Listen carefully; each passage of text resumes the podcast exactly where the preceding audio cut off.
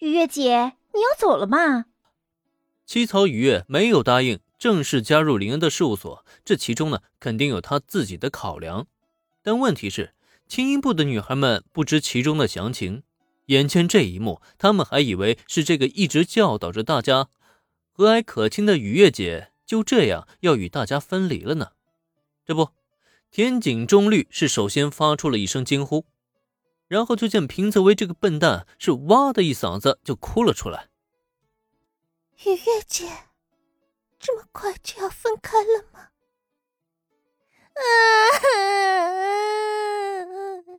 我不想雨月姐走啊！女孩嘛都是感性的，戴维这一嗓子嚎出来，秋山绫和晴吹大小姐也是齐齐的红了眼眶。不过看到这一幕的林恩和七草雨月，他们俩却是彻底的傻了眼。不是，我也没打算走啊，你们这是干什么呀？就是啊，七草小姐没有正式加入我们事务所，又不是要离开，你们这是闹的哪一出啊？七草雨月慌了神，她没想到自己拒绝正式加入林恩的事务所，竟然引起女孩们这么大的反应。经过这段时间的相处，她其实也很喜欢这四个可爱的女孩，眼瞧她们各自眼眶发红的样子，她顿时不知所措地站起身来，下意识想要安抚，却又不知道该如何是好了。对于眼前这一幕，林恩也是哭笑不得。他深知这是闹出了乌龙，连忙跟着开口解释。雨月姐，不走了。好啦，我这是和七草小姐在沟通工作事宜，你们就别来凑热闹了，快去好好吃饭，接下来事情我会和七草小姐好好处理的。十分无语的朝四个女孩挥了挥手，林恩心中倍感无奈。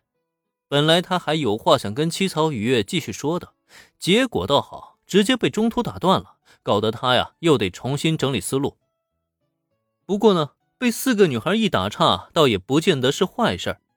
看来七草小姐跟大家相处的关系很深厚，尤其看到戴维哭的时候那一脸慌张的样子，明显还是跟大家很有感情的。这下子总觉得说服他的机会更加的高了。说起来，七草小姐，咱们好像每次见面都是在谈工作，也从来没有聊聊你家庭情况。我听西深井说，七草小姐你好像坚持了不少工作，每天都要工作到很晚，是这样吧？七草雨月身兼数职，而且不在同一家公司工作，这一点呢，林恩是早就知道的。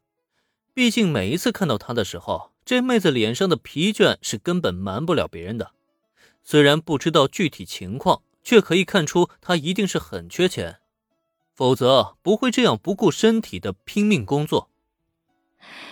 我明白了，七草小姐，我呢无意去探究你的隐私，不过我也明白你目前的经济状况应该不是很乐观。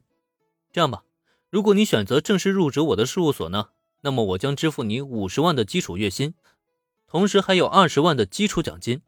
除此之外，其余的各项奖金也不会少，我会保证你每月的收入不会低于100万银元，这样应该可以完全的补足你兼职的收入了吧？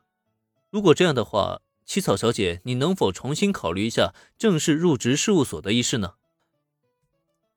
对于林来说，她现在最不缺少的恐怕就是钱了。既然七草雨月缺钱，那就干脆给她升职加薪呗。反正林已经确认七草雨月的确是那种无论什么工作都能做得很好的全能型人才。他所承诺的100万月薪呢，虽然看似不少，但人家也完全值这个价，他是一点都不会亏的。至于他拿出这份薪酬，七草雨月还会不会拒绝，关于这一点呢，他林恩啊还是挺自信的。毕竟不管怎么说，这份薪水也绝对算不上低了。听闻林恩开出这么高的月薪，就连身为小富婆的品种镜，她都不禁露出了惊讶的目光。别看静可爱家里啊好像有些钱，她也从来不差钱，可她目前的月薪呢，也只有60多万一些而已。